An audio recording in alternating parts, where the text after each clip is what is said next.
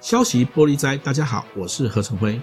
嗯，今天我们来谈在疫情下的 WHO 的新的进展，以及随后所浮现的有关于粮食危机的问题。我们知道，其实，在这一段时间，哈，由于这个武汉肺炎的疫情，哈，在中国的呃隐匿以及 WHO 欧的处置失当的情形底下，好，最终造成了全世界的蔓延。目前，全世界有呃两百一十三个国家都已经有疫情传出，好，目前全球。确诊人数已经来到了超过两百万人，而死亡人数也已经超过十三万人啊！这已经是一个全球性的紧急的公卫灾难啊！那但是呢，在这一个过程中哈，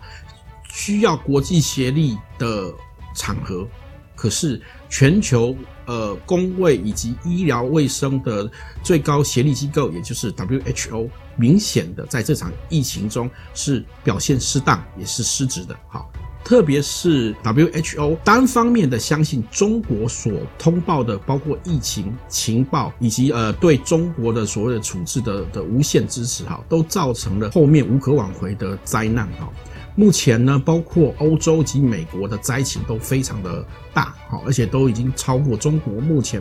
所告诉呃大家的他们的疫情的状况，当然我们都知道中国实际上的疫情到底死了多少人，多少人确诊，疫情到底缓解了没有？事实上到目前为止也是很多人都觉得呃质疑，也还达不到一个答案的。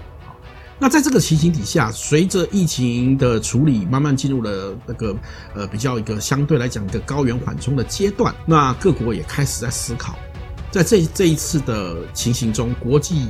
的公卫协力单位，也就是 WHO，究竟有没有好好发挥呢？所以，因此，在这样的背景下，很多各国都对 WHO 哈这一段时间的表现，表现出一个非常失望以及谴责的态度，甚至呃沦为他嘴中一直所批评的，不要让公卫问题变成政治问题的话语之下哈。事实上，他最处理最多的就是政治问题。那中国有一句话，希望台湾不要以疫谋独。事实上，我们看到。中国在这个疫情爆发的状况下，是以疫谋宣，大内宣和大外宣。好，中国利用这次机会扮演起所谓的救世主，因为自己的轻忽隐匿造成的责任呢，要么就甩锅，好，就是卸责给其他国家；要么就是扮演起好像他反而是一个救世主，甚至他的治理模式是有效的。好，事实上他这个对威胁的。不但是全球的公卫的利益，也威胁到全球的治理模式以及民主价值。所以在这种情形底下，作为整个中国这一些宣传的帮凶的 WHO 啊的作为，就更让大家觉觉得值得检讨啊。当然，不只是呃他的秘秘书长以及他的专家组的表现让人家失望哈，整个的反应措施以及资讯的错误以及判断的蛮横等等哈，都让人。开始质疑这样的组织是不是已经失去它原本存在的意义。首先，由英国开始倡议，就说是不是由 G 二十国家另外来成立一个新的呃公卫的协力组织来取代 WHO。最近，呃，美国总统川普也表明说，将要将美国每年给 WHO 的资助哈要予以暂停，因为他们要开始审查追究 WHO 在这次疫情中哈所应该负起的责任。好，以及是否有缺失这件事情，他们要开始进行审查。那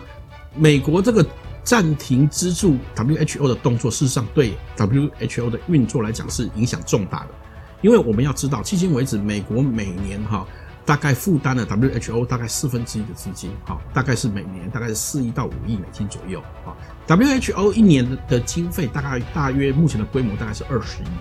所以，美国停止呃资金的资助，当然会使得 WHO 的运作产生重大的问题。所以，当这个消息传出来的时候呢，他们的秘书长，人称“谭书记”的谭德赛啊，一反之前批评美国的言论哈，开始说啊，他跟美国总统啊，川普也是好朋友啊，等等啊，跟呃，而且说 WHO 啊，还是需要那个美国的资助。事实上，这个组织本身的左支右绌，为了捧中国，为了配合中国，事实上造成了这个极大的不信任哈。这也是让我们看到说，其实这一段时间来，我们如果把纵深放大来看，长期这一段大概约这十年来，中国大力进入哈，或者说渗透进国际组织，来不当的啊利用这国际组织来扩充自己的影响力啊，那用一种花小钱办大事的方式，哈，来收买里面的关键人物，然后进而让这些国际组织为中国所用，进而使他失去原本真正的国际协力的这个理想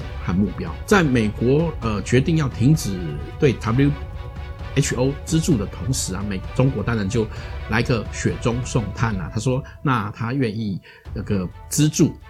WHO 经费多少？六亿。那对照我们刚刚说美国，哈，六亿是六亿台币啦，哈，折算起来大概六亿台币，两千万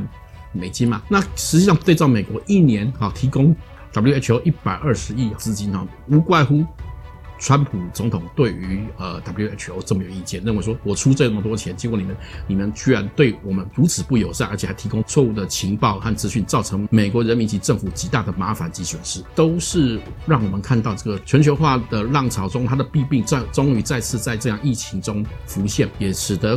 我们知道过往的那种。盲目的全球化，或者说这种失序的全球化、被人利用的全球化，已经开始要遭到挑战。那除此之外呢？这个疫情除了在公卫医疗方面呢，哈，造成了一个紧急的状态以外，延伸所致，哈，它影响的方面很多，哈，包括经济。但是从另外一个生存的大问题来来，我们也开始注意到它的问题已经开始浮现了，也就是有关于粮食危机的问题。我们要知道，哈。特别是中国，由于在中国疫情的爆发以以及他们为了防控疫情的扩散，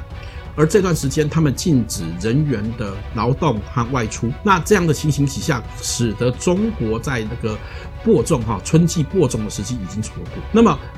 中国作为一个本来就需要粮食进口的国家，中国的那个农业专家自己也承认哈，农粮专家也承认，中国事实上无力。自己靠自给自足的方式养活全目前所有的中国人，在这样的情势底下，粮食的短缺已经是确定的事情。再加上接下来还有即将有可能会爆发的，包括秋行军虫的虫害以及蝗灾的可能发生，都使得中国粮食生产的前景啊，特别是今年的前景啊，雪上加霜。因此。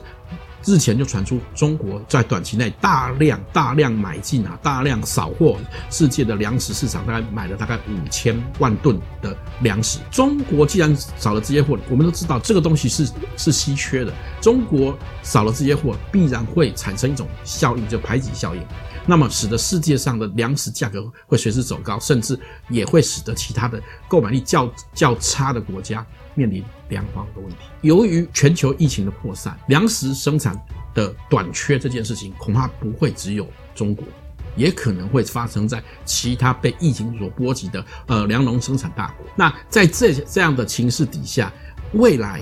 粮食生产以及粮食的储备，乃至于对于粮食的安全储备等等的问题，就会浮现在各国面面前。这种情形会一如疫情一样，或者我们也可以说，正如正是因为疫情引发的一连串经济乃至于生存的灾难中，另外一个衍生的新的问题或衍生的挑战，是我们即将要讲要去面对的。好，日前台湾的那个农委会主委陈其仲，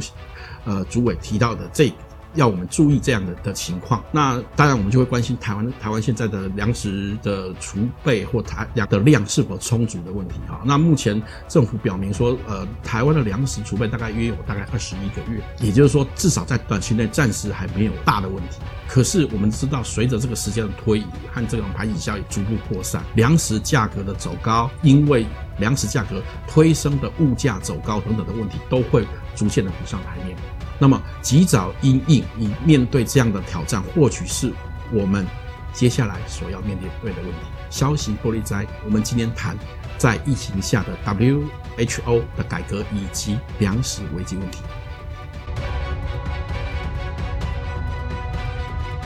如果喜欢我们的影片，请记得帮我们按赞、分享、订阅、开启小铃铛哦。